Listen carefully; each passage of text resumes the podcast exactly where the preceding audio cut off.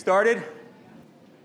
Doing a quick fly through the book of Habakkuk, right? And there's some really important principles in the book of Habakkuk. So you put the first slide up there. Habakkuk is a guy who was honest with God. And uh, he's a guy that uh, does a lot of the things that we don't, uh, or he asks a lot of questions that we would love to ask. He wants to know why God. Anybody ever ask why God? That's something that he asks. And so there's a lot of principles in here. And actually, Habakkuk is a, uh, a book that's really, there's some like central points within the book of Habakkuk itself, not just the question of why, but the question of vision is answered, the question of um, faith is answered. God gives them some really, uh, some really important standpoints here. What we know about Habakkuk, we don't know a lot about him, but what we do know about his person is we know he was a priest who became a prophet. And in the Old Testament, so we have, when you understand your Bible, you have to understand two economies. There's two systems in play here the Old Testament and the New Testament. And so, what happened in the Old Testament was translated into the New Testament. And a lot of things in the Old Testament were done away with. Some things went through, some things were ended, and some things were changed.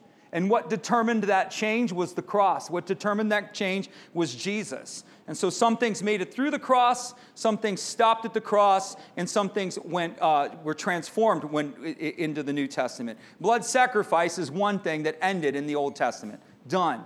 Ended at the cross. So um, uh, something that was changed in the, in the New Testament, uh, the, the, where regimented days of worship. That was changed. All days are raised days of worship. So it wasn't just one specific day. That was something that was transformed, went through the cross. It was an Old Testament principle of assembly, and it was brought through into the New Testament, but it's not on a mandated day. New Testament tells us every day is unto the Lord. Every day is worship unto the Lord. So if you get my, you get my point here. And so what's going on here is Habakkuk is a priest, and in the Old Testament, God had segmented roles. The nation was created to be a theocracy it was designed to be a, a nation that was governed by God, not a nation that was governed by political systems or by ideologies, but by his, his heart. And that was his original intent. Unfortunately, the people wanted a king. They said, "No, we didn't want. We don't want Jesus. We want. We want our own king." And so God had, but, but God, the way the Lord structured the nation is He had prophets, He had priests, and He had kings. And so what Habakkuk was was he was a priest who became a prophet. Now, the life of the priest was very regimented. It was everything was run by a calendar. They had what's called a liturgical calendar, and so the whole year they followed a calendar. Some of you come out of churches that still follow liturgical calendars. That's the way it was in the Old Testament. They had their days were prescribed, their dress was prescribed. They had to go through an order of worship in everything that they did. But he became a prophet. And what happened when he became a prophet is, uh, is he came into almost a, a, a completely different lifestyle. In the New Testament, Jesus is prophet, priest, and king. And if you really want a teaching that's going to hit you, and if you really want to understand something, he's called us into that same role. All of us are prophetic. Oh man, I got an agreeing audience here this morning. This is good. This is good. Normally I have to doctrinally define what I'm about to say. Like, what are you talking about? How are you talking about? Bible says, yeah, that's true. You know, it says we are, we are um, a royal priesthood, a holy nation. So we're divine royalty. We're a priesthood. And we're also prophets. It's true. Acts chapter 2 all will prophesy. Your sons and daughters, those who are near, your manservants, your maidservants, all will prophesy, dream dreams, and see visions. All can, not all will. And why won't they? Because most don't want to, either they are ignorant of it or they're apprehensive towards it. But Jesus has set forth his church to be a prophetic church. Jesus has set forth his church to be a priestly, worshiping. What priestly means is from us to him, from him to us, from us to the world. That's priestly. Unto him, from him, and unto others. That's what the priestly ministry means. And we are all called to minister that way. We're all called to minister unto the Lord. We're all called to receive ministry from the Lord. And we're all called to ministry not unto each other, but also unto the world and the culture itself. So all of God's people are called prophetic, all of God's people are priestly, and we're all called kingdom. We have authority. You have authority. You have kingdom authority. There's no one in charge. If there's only one Christian in the room, the one with the spiritual authority is the Christian. I don't care who the boss is. If the boss isn't a believer, he may be the boss of the corporation, but the one with the spiritual authority is the believer. We have kingdom authority, we have kingdom power. And we're called to not just carry that kingdom power, we're called to manifest it and bring it forth. The rule and the reign and the dominion of God into every sphere of life. That's the call of the church. It's called the gospel of the kingdom. You hear me say it all the time. There is no such, the Bible does not mention a gospel of salvation. Crickets, I'll let that make some people uncomfortable because people get, what are you talking about? It's not the gospel of salvation. Oh, oh, oh, does not compute, does not compute because that's what we're pounded with our whole life. It's the gospel of salvation. It's not the gospel of salvation. The Bible doesn't mention it. The Bible mentions the most uh, common occurrence of the word gospel is gospel of the kingdom. The king's dominion, ruling and reigning and breaking into life. And where does the kingdom begin? It begins with salvation. But it doesn't end there. The rule and reign of God begins when you give your life to Christ. The dominion of God, the rulership of God now comes into you. Salvation is the surrender of your life. I'm no longer ruler, you are. So the king's dominion now comes into me. The gospel of the kingdom is now in me. And that area of my life is now under the king's dominion. Then the believer is to take every other sphere of their life and bring it under the king's dominion. This is why we have this sort of uh, strange thing going on in the church. We have Christians, but all these areas of their life are out of control, and all these areas of their life are off center because they've not taken the areas of their life and brought them under the king's dominion. Your time needs to come under the king's dominion. Your talent needs to come under the king's dominion. Your money needs to come under the king's dominion. Your relationships need to come under the king's dominion. I'll go even further. You want me to go further? I'm going to go further. Your sexuality needs to come under the king's dominion. It's true. This is why everything's out of control. We have Christians who are born again, saved, but every area of their life's out of control because they've not submitted that area unto the king's dominion. It is the gospel of the kingdom, the ruling reign of God by the power of the Spirit, influencing, activating, and bringing forth into every area of our life. That's what it is. We have Christians who are broke. When they, when they well, Jesus was broke, Pastor. He became poor so that you might become rich. Rich how? In every way in every way. Blessed to be a blessing. What's blessing look like? I don't know. What's it look like to you? How big's your faith? According to your faith, so be it unto you. To whom much is given, much is required. Well, I want $10 million. Good, believe God for it. Be faithful with the little and begin to act and begin to pursue the much. But also, don't, don't, when He gives it to you, distribute it. People want $10 million, they don't even have a plan. What'd you do if Jesus gave you $10 million? Well, I don't know. I'd give 10% of it. Okay, duh. Not only, not only if he gave you $10 million, here's my other thing. Is your life structured in such a way that he can actually give it to you? No. Most people go, I want a $10 million business. But if you were to walk in and look at their business, their business is not structured in a way to handle $10 million in volume. It's true. Most people's lives, thinking, attitudes, actions, and the way that they live is not structured in such a way to handle the abundance that God truly wants to give. Well, yeah, we'll blame him. You want it, you've got to transform everything. Everything. I had a guy, I tell you the story all the time. He told me he wanted, this, he wanted this company, he wanted this company to do this much money. I told him, begin to tithe. You want to know how to be blessed financially? You cannot avoid it without tithing. Oh, I don't believe that. Well, good luck. Good luck. You're going to be the anomaly because it doesn't work, and it, it, it works only by these principles. You, you must tithe and you must give and you must do it consistently. And I told him, and not just, I did it for two weeks, now I'm not doing, you know, no, dude, you need to go all in. You're gonna be a tither, you do it for 12 months, and you don't, and you, you hold, you put your head down and you do the grind, and you give every dollar, you give it to the penny. You give it to the penny. I could line people up. I just had a guy here this morning. He, he ties down to everything he does. And he told me, he said, Pastor, I invested fifty, sixty thousand dollars last year, just in the past few months. He just told me this, like right over there. He said I invested about sixty thousand dollars. I had to upgrade all of my equipment, and I didn't know where the money was going to come from. And he said in the last month, I got all of the money that I invested back into the repairs on my business, and then some. Right? He had to work for it. He had to seize the opportunities that God gave him. Jesus doesn't come up with a Reader's Digest check and go, here you go, balloons, confetti, poof. He shows up wearing work clothes. What if the tithe came not just with money, but it came with opportunity? You have to seize the opportunities that he presents to you. Guy's very faithful. Gives the money, says, I don't know where I'm going to give this money. I just poured out all my money, had to repair my equipment, had to invest in these things in order for my business to keep running. I have no money. And he just told me within 30 days, God gave it all back to him. He earned, he got it all back. How is that possible? Because he tithes. Didn't you just get a job, Jeremiah? Was it an upgrade? Isn't it more money than you've ever made?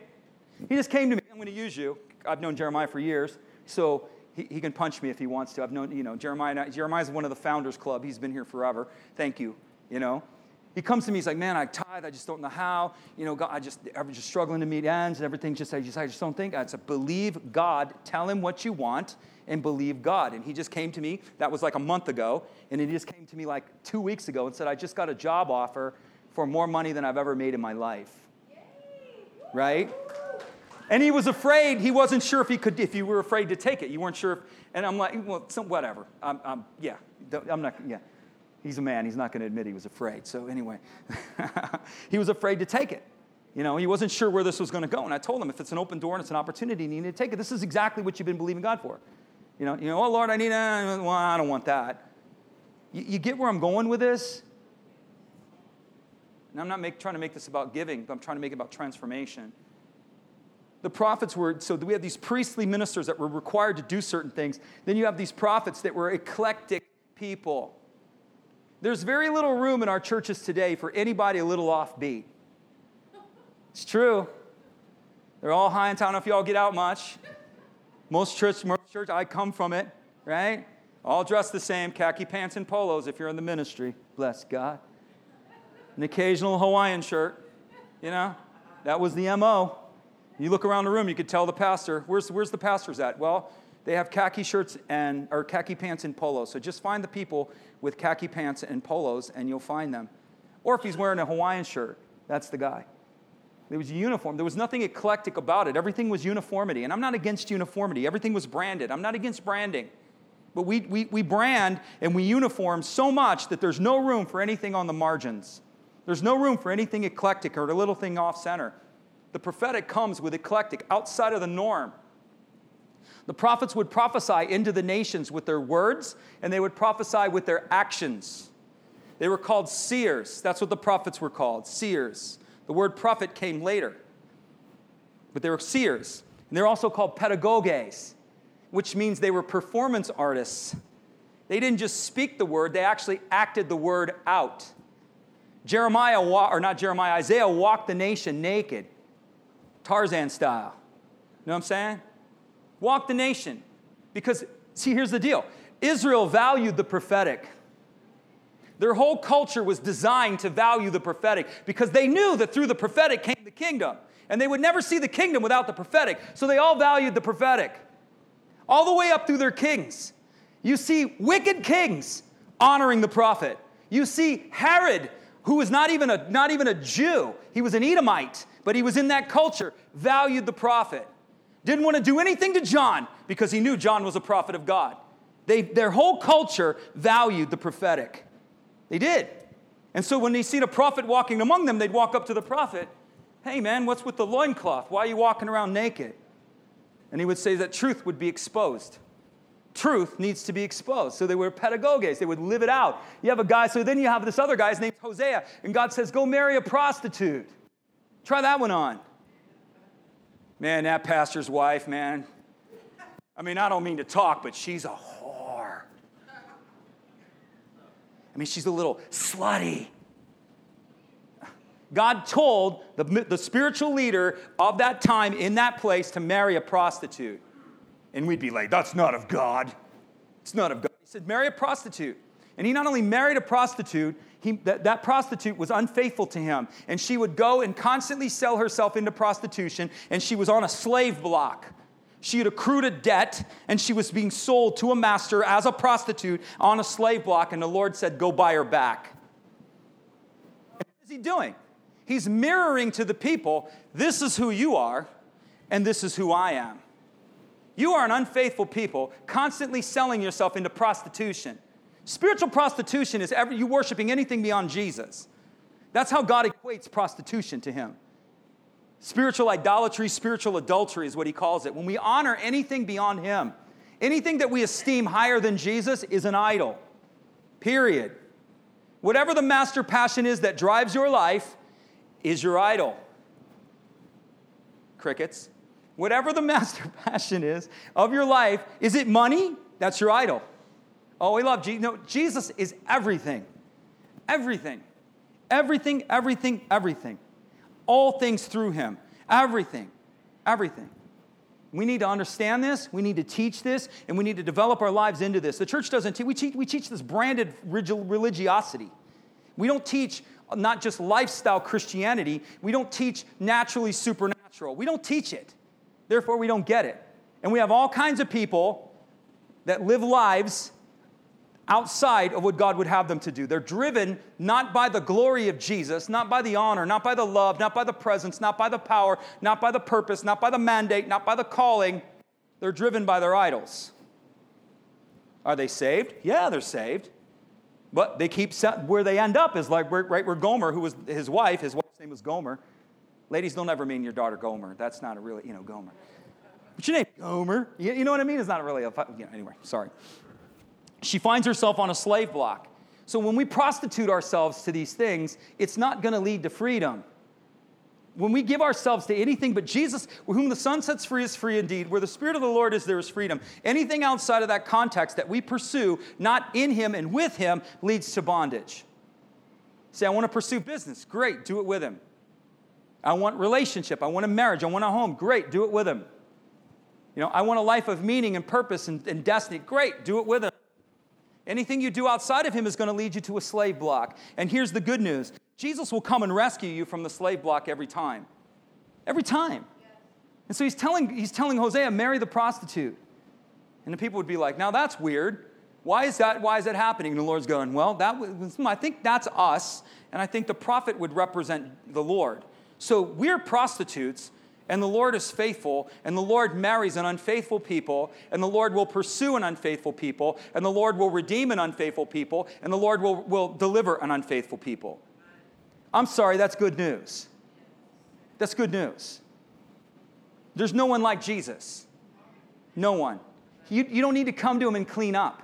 You don't need to clean up before you come to him. He'll come and get you. Gomer was sold naked on the slave block. They didn't sell them in clothes. They stripped them. Slaves were sold naked so that they could see the merchandise. And so Hosea goes and buys her, and she's standing there completely naked and exposed. There's a chapter in Isaiah that speaks exactly that. He said, I would call you. In quietness and peace, you would find freedom. In quietness and peace with me, you would find victory, but you would not. You said, I'm going to run. And the Lord goes, And run you shall. But the ones that pursue you will be faster than you they will overtake you, and that you will find yourself naked, standing on the top of a hill, stripped down of everything, exposed to the world. And then the Lord goes, But I'll wait for you so that I can be gracious to you. Wasn't God's intention that they run? Wasn't God's intention that they be overtaken? Wasn't God's intention that they lose everything in the pursuit of nothing? But it is His intention to be gracious when those who find themselves in that situation call on Him. That is His intention. He's, oh, come on. That's right. He's good. He's good. You say, is he that good? Yes, he's absolutely that good. He's that good. And so you have that. Then you have Ezekiel. Ezekiel's one of my favorites. I call him the punk rocker of the New Testament. Ezekiel's actually an intellectual. He is, he is his, uh, when, when they study Ezekiel, they find that his book is longer, his book is more wordy, and that the structure of his sentences are very sophisticated in the original. So Ezekiel was insanely smart. And Jesus would minister, get him to minister like punk rocker style. He had to shave his hair into thirds. Imagine this. You think the mohawk came into our generation? Mohawk came with Ezekiel. Jesus, Jesus, mohawk, Ezekiel was the first one rocking a mohawk. Lord said, I want you to go before the people. So the people, they're like, oh, here comes a prophet. And the people would stop and they'd wait to see what the prophet was going to do. It was kind of like this curiosity show. And so the prophet would come and he'd shave a third of his hair right down here then he'd take a sword. The Lord said, take, the, take a third of your hair, and I want you to cut it up with a sword. And I want you to tell him, the enemy's at the door. If you do not repent, a third of you will be destroyed with the sword. They go, hey, you coming back tomorrow? And he'd be like, I'll be here tomorrow. Next day he come, shave a third of his head. And the Lord said, put it in a pile and light it on fire. if you don't repent, a third of you will be destroyed by fire. So I tell people, I don't know if he shaved it like this, you know, kind of Depeche Mode style, or if he went this way, this way, and kind of left a mohawk. I kind of think he went mohawk. That's kind of what I see. But anyway, then the third day he comes in, he, sh- he shaves his third, the last third of his hair, and the Lord says, throw it into the wind. And he takes his hair and throws it into the wind. And he said, and if you don't repent, a third of you will be scattered to the wind. And then he went, peace out, and dropped the mic. Okay, that's how it went. He did more than that. He did a lot of different things. But Ezekiel is one of the biggest pedagogues. Almost his whole ministry, he was acting something out. Crazy. You have John. John showing up in camel fur, leather belt, right? Sort of Neanderthal biker, eating, eating locusts and wild honey, talking about judgment and fire. Kind of a crazy thing. He lived in the wilderness to symbolize that the word of God had left them the Word of God was not among them, the Word of God was, was, was, was apart from them. So the people couldn't get the Word within their culture. They had to go out and find John. Then we got Jesus. He told him, My resurrection is a prophetic sign to you. It's the sign of the prophet Jonah. My resurrection will be a pedagogue, it will be a performance art to testify against you. Jesus spits in people's eyes. How'd you like that one? He's going to heal you, he spits on you. How many would be offended at that? Most of it, if you were blind, you wouldn't care if he spit on you, dunked you in water, you wouldn't, you wouldn't care whatever he did as long as he did it. It was a prophetic act. He blew on them when they received the Holy Spirit. Did he have to blow on them? No. Did he have to spit in somebody's face? No. But he did it. They acted out the word, they demonstrated it. So if you don't think Jesus is into acting things out, he's not into participation, we do prophetic acts here all the time. I want you to take this, I want you to offer it to the Lord, I want you to lift it up, and I want you to release it. And people stand there and go, I'm not doing that. That's stupid. That's so dumb. Where is that in the Bible? All through it. Pick where? Genesis to Revelation. Pick something. It's all through the scriptures. He acts it out. We do it by prophetic act. I want you to see yourself in a doorway. I want you to step through a doorway. I want you to step out from where you are. Well, I'm not doing that. Great, stay the same. Not my problem. Not my circus, not my monkeys. Just trying to help you out. We're too religious to do it. Too religious. Go and wash in the pool of Siloam. I'm not doing that. Go and dip in the Jordan seven times. I'm not doing that. Not me. No, not doing that. That's not digno. I'm not going to do that.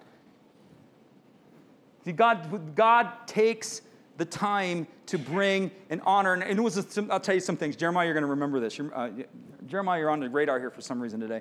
But the Lord told me a while back ago, because we're spirit filled, we believe in the Spirit, the power, the presence, the purposes of God through His Spirit in His church today, modern times. And when you do that, you tend to get a little eclectic people. Anybody been around spirit filled churches? Okay. All the eclectics seemed like magnets. Woo, right there, right? Somebody said the fruit flakes and nuts all kind of go. And that's why a lot of churches, they don't want to do spirit filled because it gets a little too cornflakey around here. Well, Jesus likes it, so guess what? He likes it. He's not freaked out. He's not feeling weird. And there was some weird stuff going on, not this one that I'm going to tell you, but there was some, and I, and I was having a hard time with it, being the religious and dignified person that I am. I was looking at it going, I don't know, man. You know? And I would tell the Lord, I go, what about this, Lord? What about this? And they were doing it in the service. It was some stuff going on after service, people praying for each other, and just some, just some really, you know, sort of offbeat, off center things going on. And I heard the Lord say to me, Kevin, make room for the eclectic. Honor the eclectic. Make room for the eclectic, the ones that are a little offbeat. So one day I'm going over there, and Jeremiah's over there, and you guys had made a, a mantle. Remember that? Out of like palm fronds or something like that. So they go and make a palm frond thing. They make this cape out of palm fronds. And they're all over. There's a whole group of them. They're standing like right over there, and they're praying for each other. And they keep putting, I'm seeing them, and they're putting a mantle on each other, and then everybody's praying over them. Then the next person would go in the center and they'd put the, they'd put the, they'd put the palm frond cape on that one and they'd all pray over each other. And I'm like, what in the world are you guys doing? Well, we're believing God, we're transferring mantles, you know, all this stuff. And it was just this crazy experience that was going on there. That's a little eclectic. That's a little offbeat. But it's truth. There's truth. There's transference in truth. It's a spiritual act, it's a prophetic act done before the Father, and He likes it. He likes it. If He didn't like it, you wouldn't see it in the Word, and if you did, you wouldn't see it anywhere near as consistently as you do. So they're going to put a mantle on, you know, and do that. You know, I'm not putting that mantle on me. Palm fronds, what's that mean? This is like how dumb we are. We're Christian dumb, right? I'm all in. Words and actions. So the time that they're in, there's a geopolitical changes that are going on on the scene, some, some things that are happening. And really what's happening is that whole region is being threatened by a Babylonian army. The Babylonians are, are about to conquer the Assyrians. So if you, this is just the timeline of history, and Jesus is, the, Israel is right in the middle of it. What ended up happening is Assyria was the world power. Assyria went down into Judah. The Lord told them, don't go down into Judah. They did it anyway. The Lord struck the Assyrian army. They lost over a third of their army. They limped back home, back up to Assyria, and they were never as powerful ever again. And so their power now is waning. And now you have the Babylonian army coming to the surface, and the Babylonians see how weak the Assyrians now are, and so the, the Babylonians go to attack the Assyrians. Well, they're not just going to attack the Assyrians, they ultimately want to control that whole area, so they want to go down into Egypt. And the only way to go down into Egypt is through Israel. Israel's like a land bridge between the two continents. And so what's happening is now the Babylonians have conquered the Assyrian Empire, and they're about to press down into Judah. Ultimately, they want to take Egypt, but they're going to come through Judah. And the Lord says, Look, trouble's at the gate. And right before this happens, there was a good king. His name was Josiah, and Josiah brought revival. So let's understand what revival is.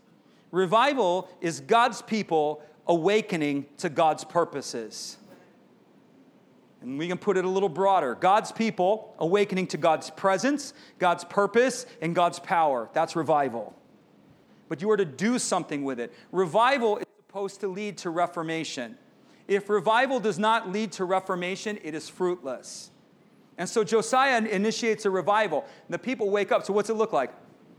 Wow, I'm a son and a daughter. I think I should probably live differently. Wow, I have an inheritance. I think I should actually see what's there. You've awakened to something. Somebody goes, Wow, I'm a sinner. I should actually give my life to Christ. And they experience a revival, an awakening to God's purpose, presence, and power. And so Josiah had brought a revival to the nation. They had awakened, but there was no reformation. They did not reform the injustices that were going on in the land, so the revival could not sustain itself.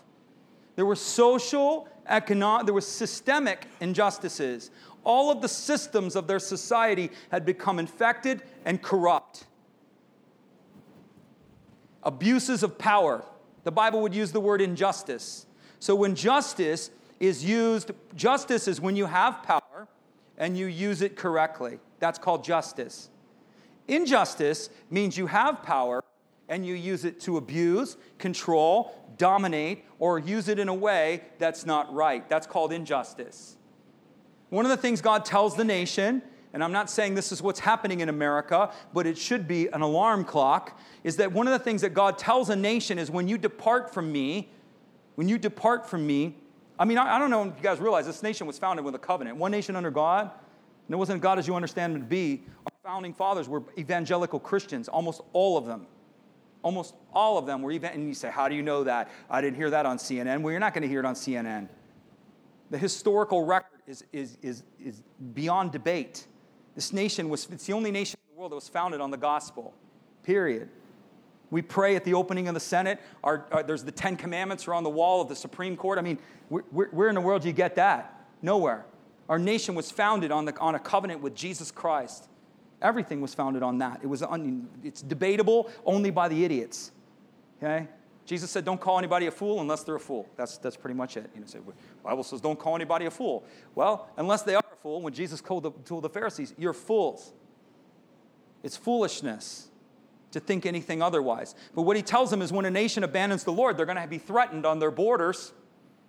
And he tells them the system, the internal systems, are going to become infected, and you're going to know because there's pressure on your borders. Pressure on your borders Something's wrong. Danger, Will Robinson. Danger. And your internal systems are going to become infected. Justice will not prevail. The system will become paralyzed. Nothing will get done. Violence will be in your streets. Clear indicator that a nation is pulled away from the Lord. Clear indicator. We have systemic injustice in our country. The court systems, not all of them, but for the most part, when you have systems that are corrupt, when you have judges that do not do according to the law, but will order something in line in order to get a conviction, regardless of what's in front of them, that's injustice. Entrusted with power, yet choosing to abuse it because of their own selfish position or their own selfish, their own selfish viewpoint. I'm not anti police. My father was a cop, so let me go on the record. I'm not talking about an institution, I'm talking about abuses of power. When we have police officers that choke a man out on the street for selling cigarettes and the guy dies of asphyxiation and nothing happens, that's injustice. I don't care how big the check is you wrote to that family. You've murdered that guy. I can't breathe. I can't breathe. And they choke him till he passes out and he asphyxiates and dies on a street. Is that not abuse of power? Is that what they're entitled to do? Is that what we empower the police to do? To abuse citizens? Are the police a paramilitary force? They're a shield, they're not a sword. It's important to understand that. We have a cop who has a guy sitting down for a traffic violation, and the guy freaks out because he owes child support, so he knows he's going to jail. He runs, the cop draws his gun and unloads a clip and shoots him seven times. And they interview the cop, and he goes, I don't know why he ran. The problem isn't lethal force. The problem is, is that's the first place you go. You're not supposed to go to lethal force immediately. Let the guy run. You got his driver's license in your hand. You don't think you can find him? You got to shoot him seven times for no unknown reason? I'm sorry, people, that's injustice. That's injustice. So whatever side you go, Black Lives Matter, but I don't give a, I don't really care about Black Lives Matter or anything like that. What I care about is justice. And I care about saying what it is. It is injustice. When you have political powers that exist within our country that paralyze our nation, and the political powers, this is our system, is designed Democrat, Republican, you know, independent, whatever, whatever the soup is, their purpose is to come together to benefit the people. That is the entire purpose. They're to set aside political differences in order to benefit the nation and its, its posterity, its future, its people. That's the purpose. But we have political systems that do nothing but entrench themselves to preserve Democrat, Republican, Independent, all guilty as charged. To not benefit the nation, but to support and sustain their influence within the government. They're self serving, and it paralyzes the nation. And the country is paralyzed. And it is a, it is, all of these things are representative of an infection. And the infection isn't out there, the infection is because we, we are raising and treating and being a God, we're a godless culture. We, we really are. Evangelism's all but dead in our land. It really is. Billy Graham was the last evangelist, coast to coast. And he stopped evangelizing in the 90s. There, America needs a revival. It's us. Um, yeah, it's, it is leadership, it is revival, it is a, the gospel has to be preached, it has to be proclaimed. And what ends up happening, especially within the churches, the churches become internally focused. I'm on a rant, so God help me. Bear with me. The churches become internally focused. The churches don't want to upset the culture. They don't. Oh, we don't want to be not liked. I mean, dude, that is, that is the MO of the American church right now. We do not want to be disliked. Jesus said, Be weary when all men speak well of you. We don't want to be liked. We don't I mean it's like, oh, we, Jesus is the champion. Jesus is you understand him to be. I mean, there's no sin, righteousness, judgment. There's no one calling out what's wrong. The church should be at the forefront saying this is unjust. That's unjust. What happened to that man right there is unjust. That is a systemic problem. That is unjust. That is not right. That is not right. We should be calling that out because it's truth, and we should present what is just. We're the light of the world. Sorry if I'm offending any of you. On your way out the door, you can say, Well, it's the last time I'm here, man. I mean, what? I'm just giving it to you from the scriptures. This is what he's dealing with. He's dealing with a problem within his country, and he doesn't have an answer. And the Lord is showing him this is a sign of an internal infection. That's what this is. And he says, Don't you see it, Lord? Don't you care? Look around. Nothing's happening. And the Lord says, Yeah, I got it under control, Habakkuk. I'm going to bring the Babylonians down and I'm going to sweep everybody out of the land. That's what he said. Israel's covenant was unto the Lord, but Israel's covenant was also unto the land. They were covenanted to the Lord, but their Lord told them, As long as you're faithful with me, that land is yours. But if you're unfaithful to me, the land itself will throw you out. Deuteronomy says it very plainly. And they were there 490 years. They were supposed to do something God had asked them, give the Sabbath rest. They didn't do it.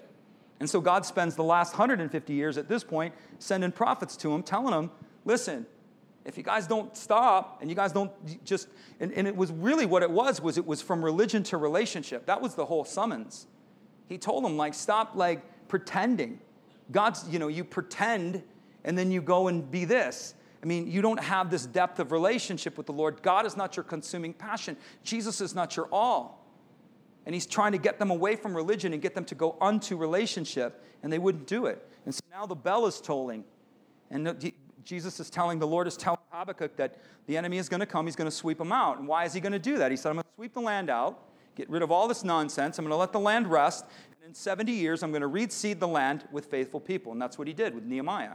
He sweeps the land out. Ezra and Nehemiah start bringing back people who will come. What's interesting is they go away to Babylon. God, t- the, the nation becomes prisoners. They're taken to a foreign land. They go off. They lose everything. They get reestablished there. And 70 years later, only a handful of them want to come back because they had integrated themselves into the Babylonian culture and they didn't want to leave. And so only the ones who really hungered for the Lord wanted to come back. There's a group of people that I, don't, I can't remember the name right offhand, but the group of people that Joshua made a covenant with.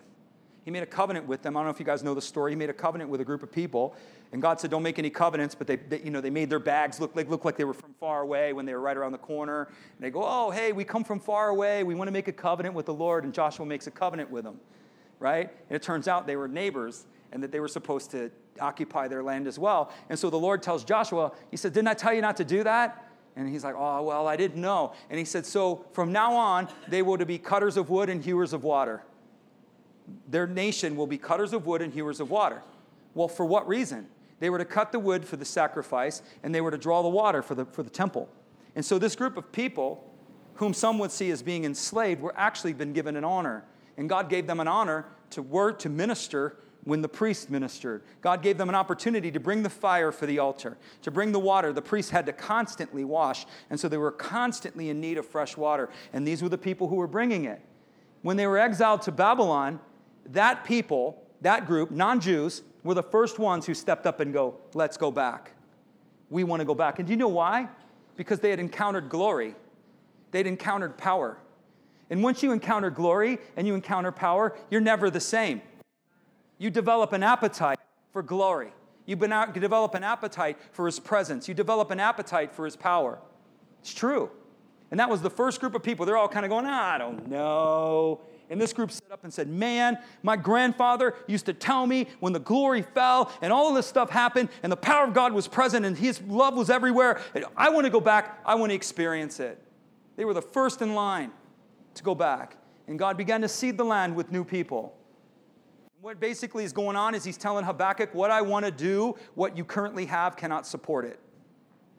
What if God was trying to bring change into your life because what you currently have cannot support what he wants to do? What if that was what was going on? And you think he's turning your world upside down? What if he was reconfiguring everything because what you currently have cannot support what he wants to do? Next slide. Two slides up. Go two slides forward, please. Yeah, there you go. He didn't like the answer, so he told him, to sweep the land, right? He didn't like the answer. Why didn't he like the answer? Because this is how Jesus works. You ready? He roots out, he pulls down, he destroys, he throws down before he builds and plants. what if you go, Lord, help my marriage? Jesus, I want you to come in and help my marriage. He's going to go, okay. Are we all in on this? Because the first thing I'm going to do, I'm going to tear down, I'm going to root out, I'm going to pull down, I'm going to destroy, and then I'm going to build and plan. It's the first thing I'm going to do. I'm not going to work with anything that's pre existing. You guys ever see the show The Profit? I don't know if you ever watch that, right? There's a show on TV called The Profit, and this guy's a businessman, and he goes into businesses and says, I'll make a deal with you for a certain percentage. But one of the things he says is, I'm 100% in charge. And he takes these businesses and multiplies them 10, 20 times, right? Because he knows what he's doing. Jesus knows what he's doing. If you want him to come in and renew, he will, but he's 100% in charge. He's not going to work on 51%. He's not going to work on 49%. He's going to work on 100%. So we talked about this first service. We talk about measure and we talk about fullness. And you go, well, I want the Lord to take care of my marriage. Well, He will within measure. And what you'll live by is measure. Then you're going to go and need another measure. Then you're going to go and need another measure because he's going to he's good he's going to take care of you you're going to come to him he's going to okay let me give you a measure for that i'll give you a measure for that or you can go to him and go i want fullness. There's business people here. We tend to attract like entrepreneurial people. Thank god. Bless you all. They but pe- entrepreneurs want to want to grow their business understandably. You go lord i want the lord to help me grow my business. Well let him be 100% in charge. Let him do that right? You say well i don't want him to do that. I don't want to kind of do this, these certain things, so I just want him to help me. Well, when you go to him, he's going to help you. He never says no to help. He's an ever present help in time of need. If you need help, he will help you. He will always be kind to you. He will always provide for you. But the provision that he gives is measure. He wants to bring fullness, but he cannot bring fullness unless he does a complete and total restoration. We invite him into our houses, right? So this is what it looks like. Jesus comes in, comes into the house. Lord, we want you to live here. This is you. You can live in me. You can live in my world. You can have everything that I have. And he walks in and he goes, Kevin, the cabinets are Formica. Not my style. They got to go. Your living room's too small. I need to blow some walls out here and make it bigger. In fact, I'm going to have to take the roof off because I need to add two and three stories here. And you know what? I want a guest house out back. I'd like a polo field over here. I want a gazebo, and I'd like to put a swimming pool in. And that's going to require extensive renovations. And it's going to require a lot of time by you. And it's going to require a lot of sacrifice by you. Are you willing? Are you willing? Oh, yeah, Lord. Then he comes in and starts ripping out your Formica cabinets. But I like those Formica cabinets.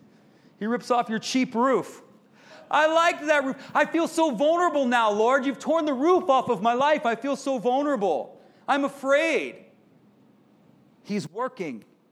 If you've asked him and he starts dismantling everything, you can be assured he's at work. It's true. But he's not going to make that deal with you unless you go all in. And when you tell him to stop and you don't want to go any further, he stops. So there's a lot of people, there's still a lot of Christians still living in shanty houses because they don't measure measure because they don't let the Lord come in and do the refab, or they let the Lord come in and start the work, and then they decide it's too much for them and they don't want Him to continue. And so the house is half finished, and they're still exposed, and there's no cabinets, and there's no plumbing, and there's no toilet. Because you don't let him finish the work because it becomes too uncomfortable for you. You don't like the smell. You don't like the dust. You don't like the time that it takes. I got to sleep in another room. Oh, I don't like that. I got to eat my meals out. I don't get to use my kitchen. So what? He doesn't always give you answers, but he gives you assurance. We need to understand how Jesus is working in our lives. Because if you understand how he's working, you can partner with him. If you don't understand how he's working, he thinks you're, you think you're, one of the things he tells us is he prunes the branches. The vine dresser prunes the branches. And they, what they do when they prune a branch or when they prune grapevines is they strip it down to the stalk. They cut everything off of it. And another thing is they clip the direction that it's going in. You're going in this direction, and the pruner clips the direction that you're going in in order to make it go in new directions. Dead, damaged, diseased is the three things that a pruner cuts off. So when God's pruning you, He's going to cut out of you what's dead. He's going to cut out of you and call forth what's out of you, what's damaged. And He's going to cut out for you, He's going to make you confront what's diseased in your life. Yeah, we don't want to see it. But if you want to be whole, that's what you got to do. You got to confront it brutally. And then the other one, the other one, this is a big one that a lot of people don't know, is he cuts off any branch that grows back in on itself. So all the branches that are pointing back in on the stalk, the pruner cuts those too. So whatever's all about you, that's what he's going to prune. And you go, no, I like these branches growing in on myself. Well, then what will happen is all these branches will start tangling themselves around the stalk, and you'll find yourself suffocating in a world of selfishness in a world of self consumption, and you'll go, Lord. And you'll go, Well, Kevin, I got to cut the stuff that's all about you. Well, no, I like it all about me. Okay, stay right where you are. That's how he works, man. That's how he works. He's a vine dresser. Whatever's not bearing fruit, he gets rid of it. He's in the restoration business. He takes shanty, he takes your little shanty. He wants to build it into a mansion, but he doesn't do it overnight. It's not overnight. Anybody ever have remodeling? Anybody ever did remodeling? Victor, you want to testify? How many times you remodeled that condo? How long did it take you? Years. Yeah. Bad contractors, bad experience over and over again, bunch of nonsense, but it took him way longer than he expected. Like, I'll be in there in two weeks. Wrong answer. it takes a long time. Jesus is faithful. We have to commit to the process. And you have to be willing to give him everything that he needs to do what it is that he needs to get done. And if you don't, you, you listen, what I say to you, 96%, it's proven.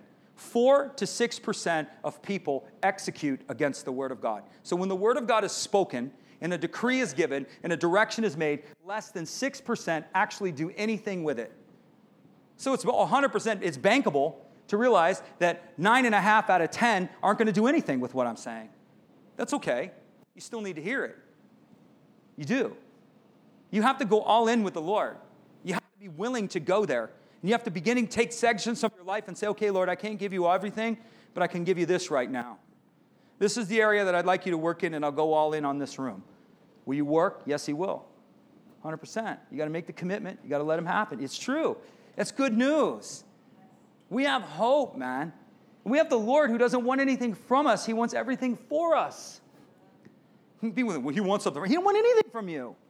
You think He needs anything? I think Jesus is up there going, man, I just, I really wish I had Kevin's car. Man, I would just, my life would be complete if I had that car, her hairdo, her this, her that. You know, I mean, he, he's not working like that.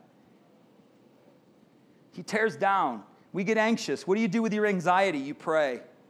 Bible says if we cast our cares upon him, he cares for us. If we do this, be anxious for nothing, but with prayer and supplication and thanksgiving, make our requests known to God, he will give us the peace of, he will give us a peace that passes understanding. You can't carry your anxieties, you can't carry your pressures. You have to give them to the Lord and you have to thank him that he loves you enough to do something about it.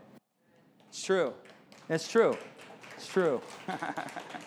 and then you have to let the peace that he gives on top of that, he gives you an assurance. He can't always give you an answer. You're like, I need an, I need an answer. Well, if he told you, I'm going to sweep everything out of your life, Kevin, and I'm going to tear this thing down to the foundation, and then I'm going to build it again, you'd freak out. You'd completely freak out. So, what he does is he's like, Well, you can't handle what I'm about to do.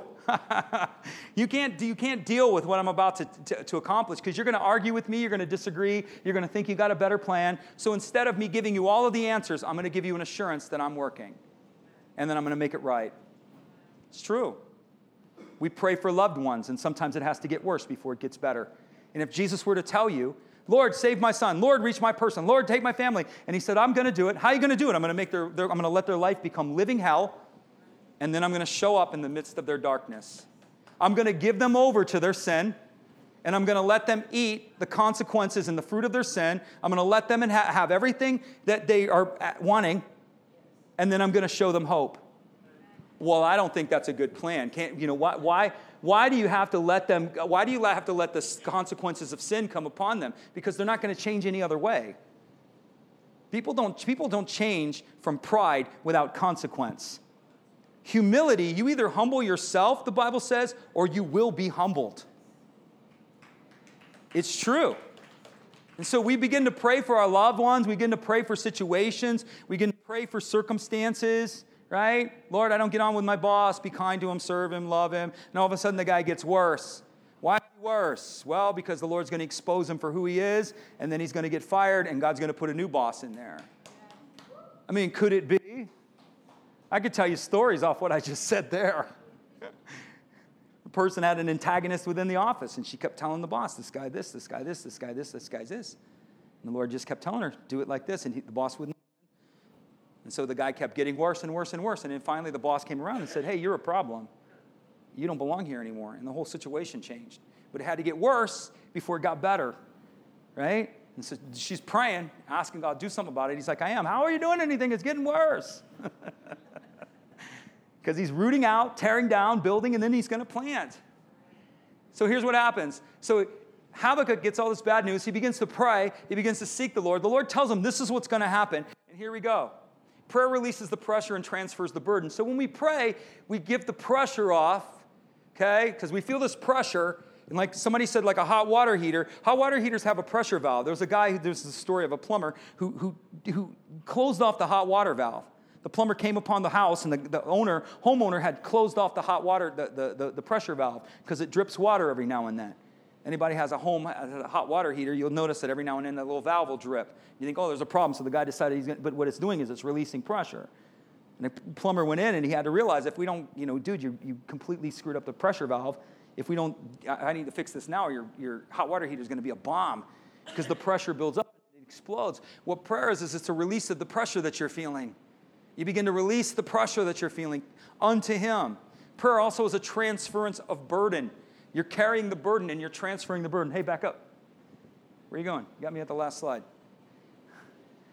Can you back up?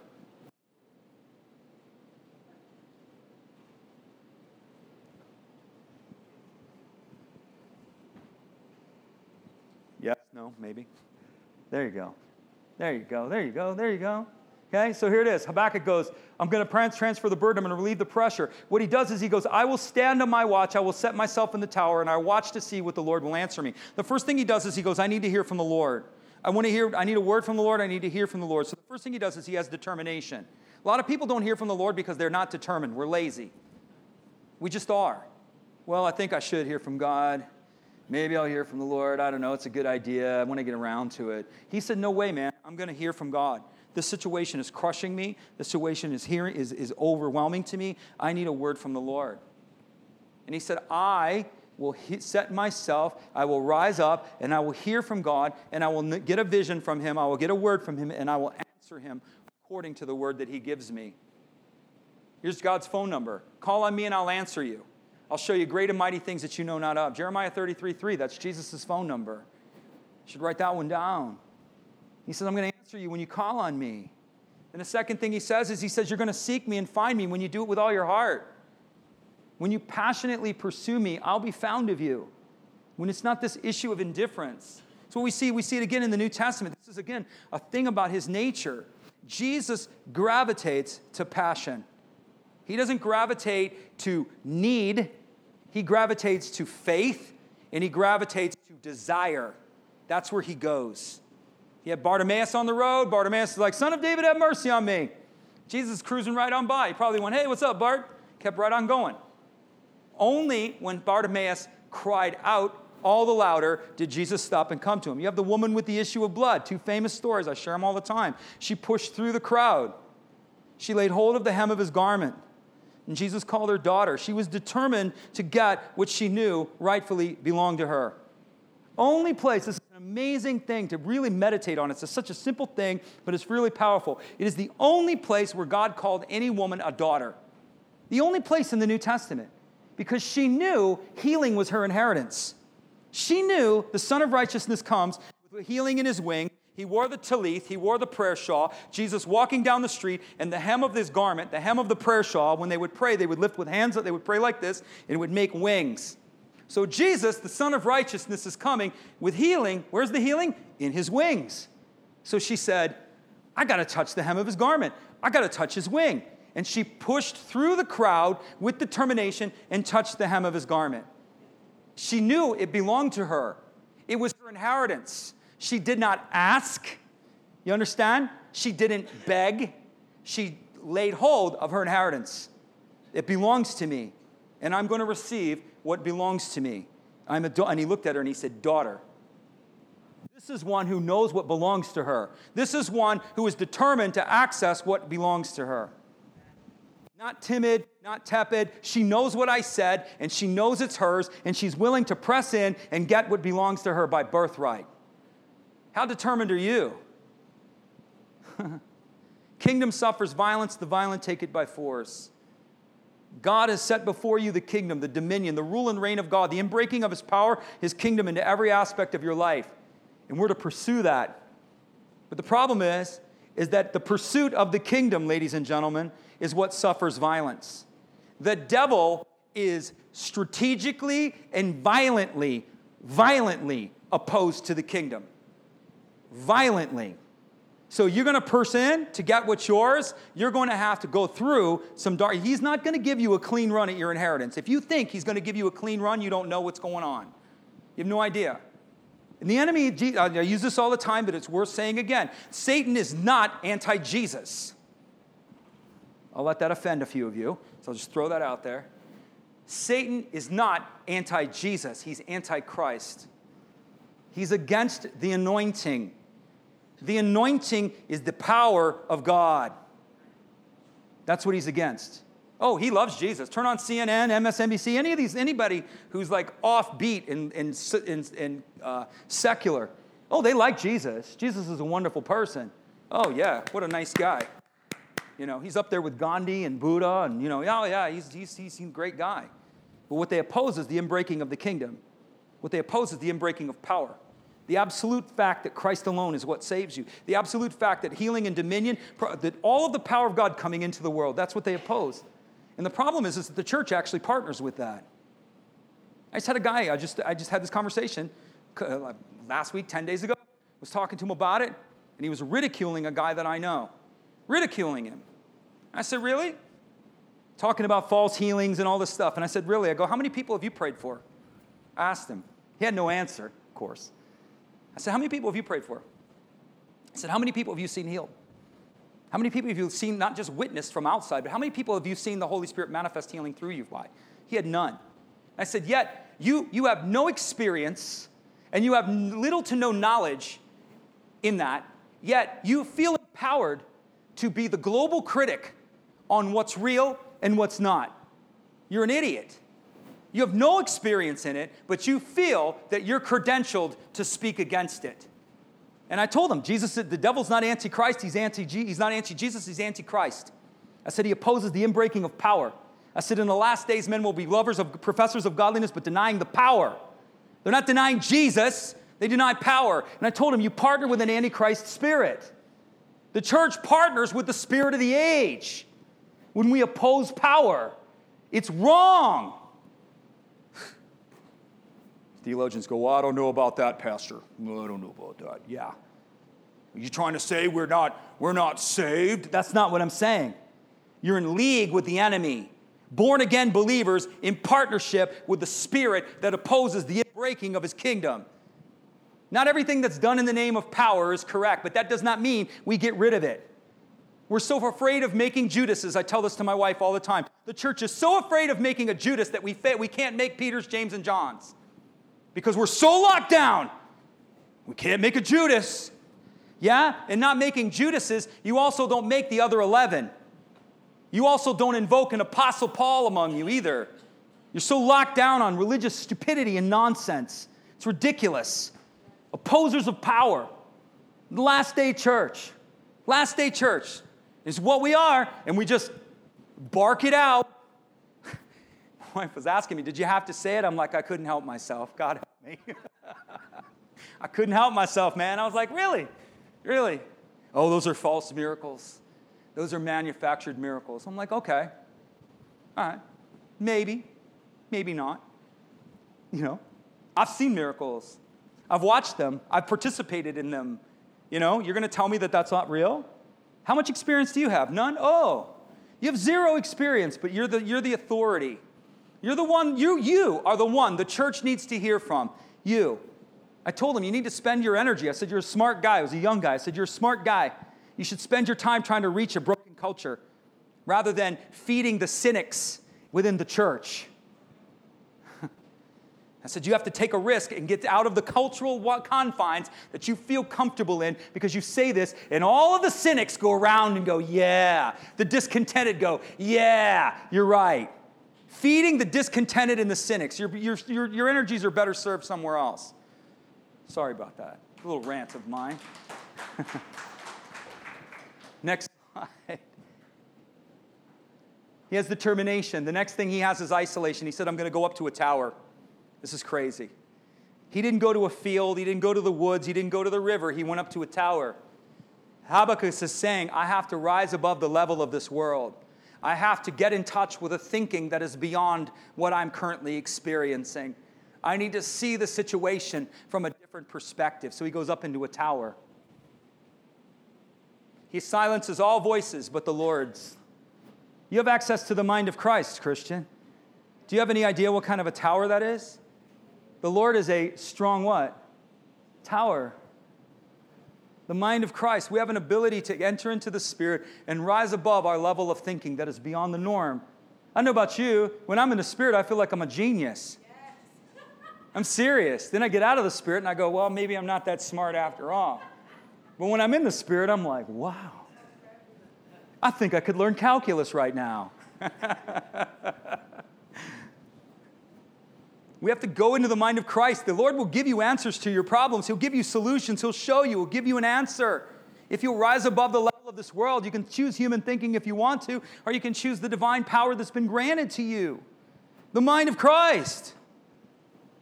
He silences all voices. The Lord speaks through Logos and He speaks through Rhema. Logos is the written word, Rhema is the revealed word of the Spirit. The Rhema does not come but by Logos. So people went around going, I got all this Rhema, but they don't have any Logos. I question the Rhema that they're speaking from. The first place God speaks is through His Word. The second place He speaks is through His Spirit. The third place He speaks is through circumstances. And I would say probably in that order. So you get Rhema, you get revelation, but most people are going to get revelation out of the Word. God's going to speak a word through His Word. He's going to give you a revelation into it, and He's going to show you how to apply that word or what that word means in your circumstance. Other times, He gives you revelation. Dr. Tim's here. He's, he, he's in Europe right now, but he told me, he said, Man, I would just begin to believe God. He was healing people, and he was doing all of these like homeopathic medicines and different things like that. And he said, I would believe God. And I'd say, Lord, I don't know what I'm doing. He said, I'd go to sleep, and he said, I would wake up with a revelation of what I was supposed to do. I would wake up and I would have a revelation. The Lord would tell him, do this, do this, do this. Rhema. It's hard to hear anything without affirmation, so I'm gonna give you a little secret, right? You guys want a little key? I'm gonna give you a little personal secret. And as I like to tell people, what I'm telling you is for free, but it costs me a lot to get the knowledge, right? So what I'm about to tell you seems like that's so simple. That's so really? Okay, but it costs me a lot to get it. So some of you are going to value it, but you need to pay attention to anything, you're going to pay attention to this. Somebody, wake up from the nap, man. It's time to hear. So, anyway, so like one of the things when you go to get a word from the Lord, you have to get in His presence. First of all, is get in His Spirit. And when you're in His Spirit, don't immediately go with the need. Don't go, Lord, I need this. Lord, I need that. Don't go, don't immediately go there. The Lord says, I have no, I know what you need of even before you ask. What you need to do when you get in His presence, you get in His Spirit, is you need to begin to let the Lord speak over you. You need to begin to let the Lord love you. Why? Because that's the first thing He wants to do. We want answers, He wants relationship. And so we come before Him, we just like, we just begin to honor Him, we begin to come into His presence. And like, Lord, just speak over me. Just speak life over me. Just begin to affirm me. And He'll begin to speak over you, and He'll begin to affirm you. And out of that love and affirmation will come your instruction. Out of that love and affirmation will come your direction. And out of that love and affirmation will come your correction. A lot of times He's going to correct you. But you're not going to be able to even hear the correction until he's affirmed you. You're my son, I love you, I'm with you. Now we need to deal with this. This is he'll begin to correct you on some things. He'll begin to instruct you. That's why people can't hear the Lord because they don't understand his nature. His nature is to love you. That's his first, God so loved. That's his first indicator. That's why prophetic is so easy. All you got to do is tap into the heart of God and the love of God, and away she goes. The river, the river begins to flow. We come before the Lord, we get in his spirit, and we begin to, Lord, just speak over me, just love me. We do adoration unto Him, and then we let Him bring love unto us. And then out of that love, now we can have a dialogue, right? So here it is. Ladies, you're going to get this one real quick. If your husband, all he did was do drive-bys, he comes into your presence, boom, boom, boom, boom, boom. Okay, what's for dinner? Okay, we need to get this done. This is what I need. I need steak and eggs tomorrow night. Okay, you know, all he's doing is coming to you and telling you what he needs, what he needs, what he needs. You're going to go, well, hold the phone here. I'd like a little relationship before we talk about what you want. I'd like a little romance before you talk about what you want. You see it. It's modeled to us. God's the same way. We come to Him and He wants a little love. He wants a little romance. He doesn't need love. He's full of love and He can't wait to give it. That's the difference. If you think Jesus needs love, you don't know Him at all. He's full of love and you were created to be loved by Him. He cannot wait to love you but he wants to get into that love that love relationship with you, pour love on you, and then begin to give you anything you desire. Begin to give you the instruction, the direction that you need. That's why people don't get instruction and direction. Oh, I've asked the Lord and He hasn't answered me. Or it takes two weeks to answer Him. Get in His Spirit and begin the love relationship, and then see how much revelation you get. You're going to get a lot. It's going to unload on you. He was expectancy. So he, he, and when isolation, then he had expectancy. How do you know if you're expecting a word? Do you have a pen and paper ready when you go before the Lord? Yeah? Do you come before Jesus? Do you read your Bible with a pen and paper in your hand? I would tell you, you don't have any expectation if you don't. It's true. I come to worship with a pen and paper. I usually have worship, I have a pen and paper in my back pocket most of the time. Or I'm near somewhere where I can get a pen and paper. Because when I'm worshiping the Lord, revelation's coming to me. Rhema is going to be released to me. And I need to write it down because I'm not going to remember it when I walk out the door. You have to have expectation. I come, sometimes I would come for answers and I would expect it. Lord, I know you're going to answer me. I'm going to come in your presence and honor you, I'm going to love you, boom, and I'm going to receive your, your answer. Read your word, come before him, worship him, honor him, but have expectation. Read, read, worship, pray, listen with expectancy. Lord answered me and said, Write the vision. He tells him to write it down. He said, I'm going to show you something. This is again, I'm going to give you two last big points. We're going to pray. We'll take communion. We're going to dismiss. they extend the service. It doesn't stop me. I just, you know, okay, more time. Woohoo. Some of you are like, Thanks a lot, Pastor. I really appreciate that. I'm going to finish it. Don't worry. Write it down. Say this with me. The Lord expects me to do something with what he gives me. He gives, he gives Habakkuk a vision. He tells him to write it down so that they that read it may run with it. And he tells him the vision will speak. When you get a vision from the Lord, the Lord says, write it down. You know, you watch people in our church and you wonder, they're going, I got a prophetic word, and you see them pull their phone out. Why do they pull their phone out? Because they want to record what's about to be said to them. This came from a church, don't prophesy. Guy about freaked out on me because I gave him a prophetic word. Boom. I'm a pastor. You have no permission to prophesy. Excuse me. You might want to put that on the wall, brother. No prophecy allowed. might come to our church, man, they're whipping out their phones. Let's go. Hit me. It's true.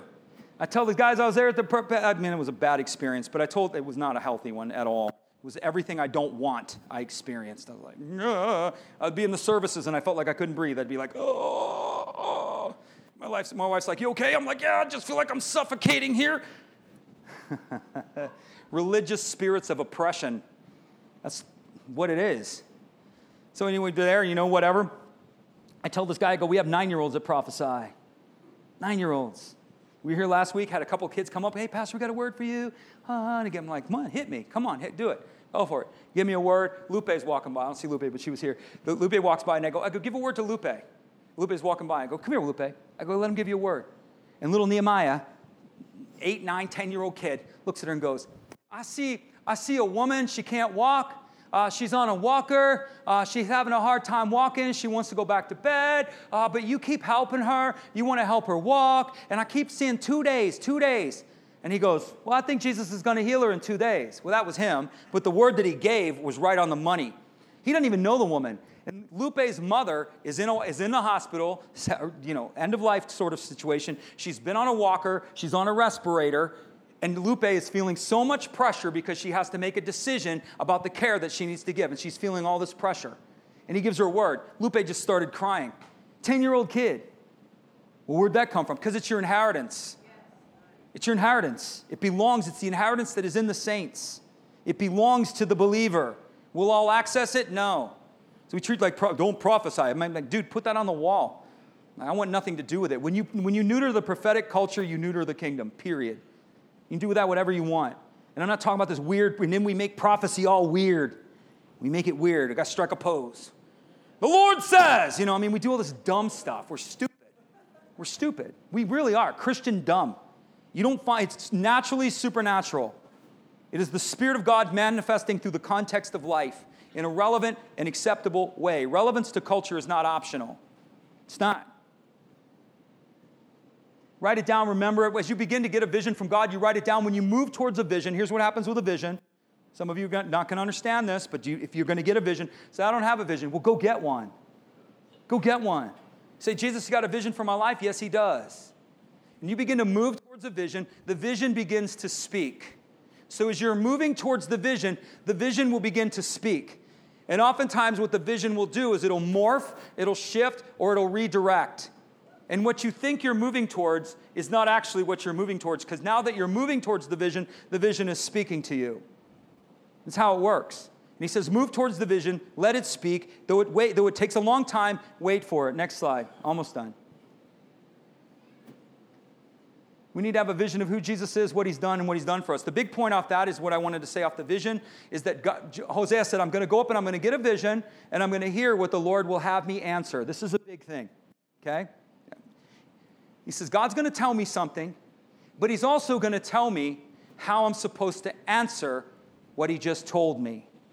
So it looks like this Lord goes, Speak over me, Lord. You're a world changer.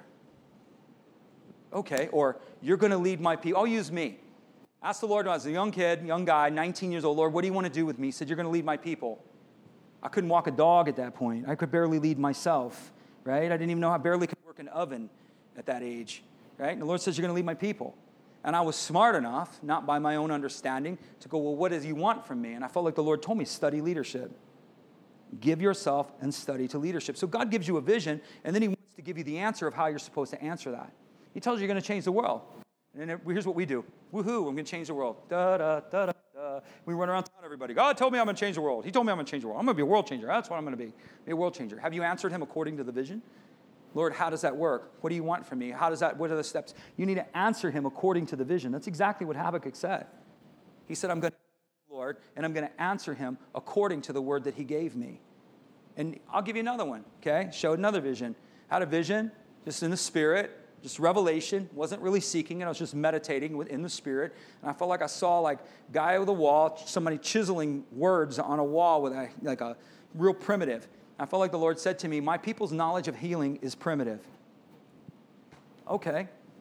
I could have went all right so that's my next sermon series you know my people's knowledge that's what the lord told me. But i was like okay. And i remember sitting there when i had the vision i was asking myself i go what, what am i supposed to do with that? Okay. And i could feel the holy spirit go ask for the sophisticated knowledge. I could feel him telling me. He's showing you something, and I'm going to answer him according to what he showed me. So I said, So I felt the Lord, and I said, So give me the sophisticated knowledge. And then he says to me, You can't handle it. And then I went in the corner and sucked my thumb. No, that's not what I did.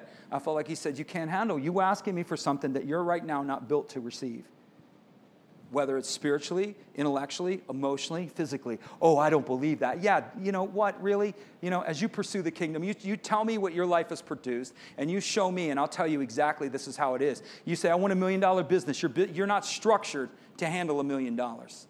You're not emotionally, mentally, your attitude's wrong. All of the structures of your life are not set up to handle what you're asking Him for. Okay, then what do we ask? We say, okay, then Lord, redefine me then restructure me. Then change the way that I think, change the emotional makeup that I have, change my attitude, change everything about me, but put me in a position to receive what you're showing me and what I'm desiring of you. Rooting out, pulling down, building and planting people, it's how it works. It's exactly it. And I said, then take me apart. I told the Lord that. Take me apart, whatever you got to do. Increase my capacity to carry the anointing, increase my intellect, change the way that I think. If I'm most people don't access power because they think in religious paradigms. They either think like humans or they think in, they think in terms of denominations and they think in terms of religion. And their paradigm is what blinds them. They're blinded. They can go no further than the way that they think. And so God has to completely destructure your thinking. Christianity is all about programming you Jesus is all about releasing you, empowering you, opening you up, seeing, seeing the kingdom in a broader context, seeing possibilities, not limitations. You ask him for something, he wants to give it to you, but you can't handle it. I want a godly marriage. Really? Well, what you got right now is not going to get you there. Your system, your structure, your makeup, everything that you got going on internally is not built to handle what you're asking for. It's not. You're going to have to change everything. I'm going to have to undo it all. That's how it is. We move towards the vision, the vision will speak, but we need to answer the Lord. He'll show you something. He'll show you a vision. You'll go, that's your future. Guy says, oh, God's going to have me write four books. going to write four books. God, John, help me write four books. Two years in a row, I watched this guy testify. The Lord has told me. I'm going to write four books. I saw him the next year. I'm like, how's those books coming, bro? You written any yet? You written a chapter? You got a title? You got a sentence? You got nothing? Have you not only received, have you answered the Lord according to the vision? Have you structured your life into the vision? It doesn't happen in the current state. You have to structure your life into that vision. Your time, your talent, your treasure, everything has to be focused into that vision. That's the way it works. Last thing Habakkuk worships. He, God tells him this is what's going to happen. I'm going to work it out, Habakkuk, and in the end, I'm going to bring victory. And Habakkuk begins to worship. Worship is what we do until we wait until we see what God does. We worship and trust the Lord. That's what we do until we see what God does. God gives a vision, He gives a purpose, He says, This is the way it's going to be, and there's a space in between. And it's the space in between that's the most painful. It's the waiting, Tom Petty said, that's the hardest part. The space in between. Worship is what we do and we celebrate until we see. You believe it? One of you? You believe it? Some of you, you're in the space in between. God's given you a vision, but you're nowhere near it. He's told you, I'm going to redeem this situation for you. I'm going to change it. And you're either, there's two things that are going on. Number one, you have to partner with what he's telling you. So you got to get in line and begin to partner with what he's telling you. And you go, I feel like I am partnering, but I'm still waiting. Then in between, in that space in between, when you're waiting, you celebrate until you see. That's what you do. And what you're doing is it's a proclamation of faith. Lord, you're good. Lord, I know you see. I know you're going to work this out. I believe your word. You're going to do what you say. That's it. And I tell you to believe God for promises. I told first service if you're not believing God for promises, I challenge whether or not you have faith. I didn't say you were saved, I just challenge your faith. Faith is trusting God for the promises. Faith is trusting in the nature and the character of God. And if you're not believing God for something, you're lacking faith. And you're really not pleasing. Without faith, it's impossible to please Him. Just because I said you don't have faith, I want to be clear. I didn't say you're not saved. Understand that? We're called to believe Him for something. What are you believing Him for? Are you believing Him for anything? Do you have a, do, are you believing Him to show you or take you anywhere? Are you believing for anything? Are you believing for any kind of change in the world? Is there anything that you're believing for? And you say, I don't know what to believe for. I'll give you some. Ask the Holy Spirit. Ask the Holy Spirit. He may say, Ask me for Nicaragua. He may say, Ask me for your neighborhood. He may say, Ask me for your workplace. He may say, Ask me for a raise. He may say, Ask me for a promotion. He may say, Ask me for a spiritual upgrade. He may say any one of those things to you. Let him tell you. Lord, what, you, what, what, what, am I believe, what am I to believe you for? Believe him for it, and then answer him according to what he told you. Last slide. We're going to take communion. Thank you for your patience in receiving everything he has for you this morning. Stand to your feet if you would, please. We're just going to do this little prayer together. We're going to take communion. And oh, yeah, we got pictures. Oh, yeah. Say this with me Lord, I trust you for what I cannot see and for what I do not understand.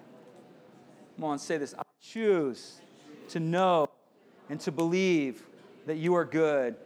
I believe that you are working behind the scenes to bring about your purpose, my victory, and the kingdom's destiny. I choose to celebrate until I see. Right now, I offer you what I cannot control. If there's any burdens on you or anything you feel beyond your control, I just want you to offer it to Him and just release it to Him right now. Just get it off your chest. Just release it to Him. Say this I offer everything that is crushing me, everything that is bigger than me. You are God, and I am not. Therefore, I surrender, knowing you are my hope Come on, don't say this unless you mean it. We're going to give him permission. I give you permission to do what only you can do. I give you permission. Here we go, hold on, to do what you have to do. Root out, pull down, build, and plant. Now, I just want you to give him your anxieties. Just say, Lord, I give you my anxieties, everything you're fearful and nervous about. I just want you to give it to him. And I want you to say this, and I receive your perfect peace. And I just want you to let his peace come down over you. And just let yourself be filled with his peace and his assurance that he's got it all in hand and he's working on your behalf. In Jesus' name, amen. So, yeah. so, if you would, if you would make your way up and around and grab the communion elements and bring them back to your seat, we're going to take communion together. And then we're going to dismiss.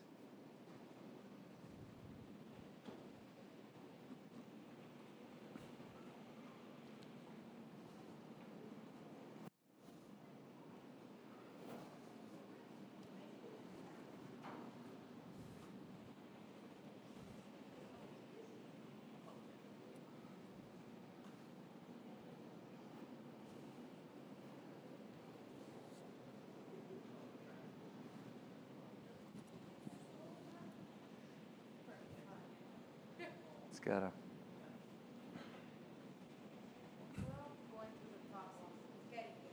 Try. To the top.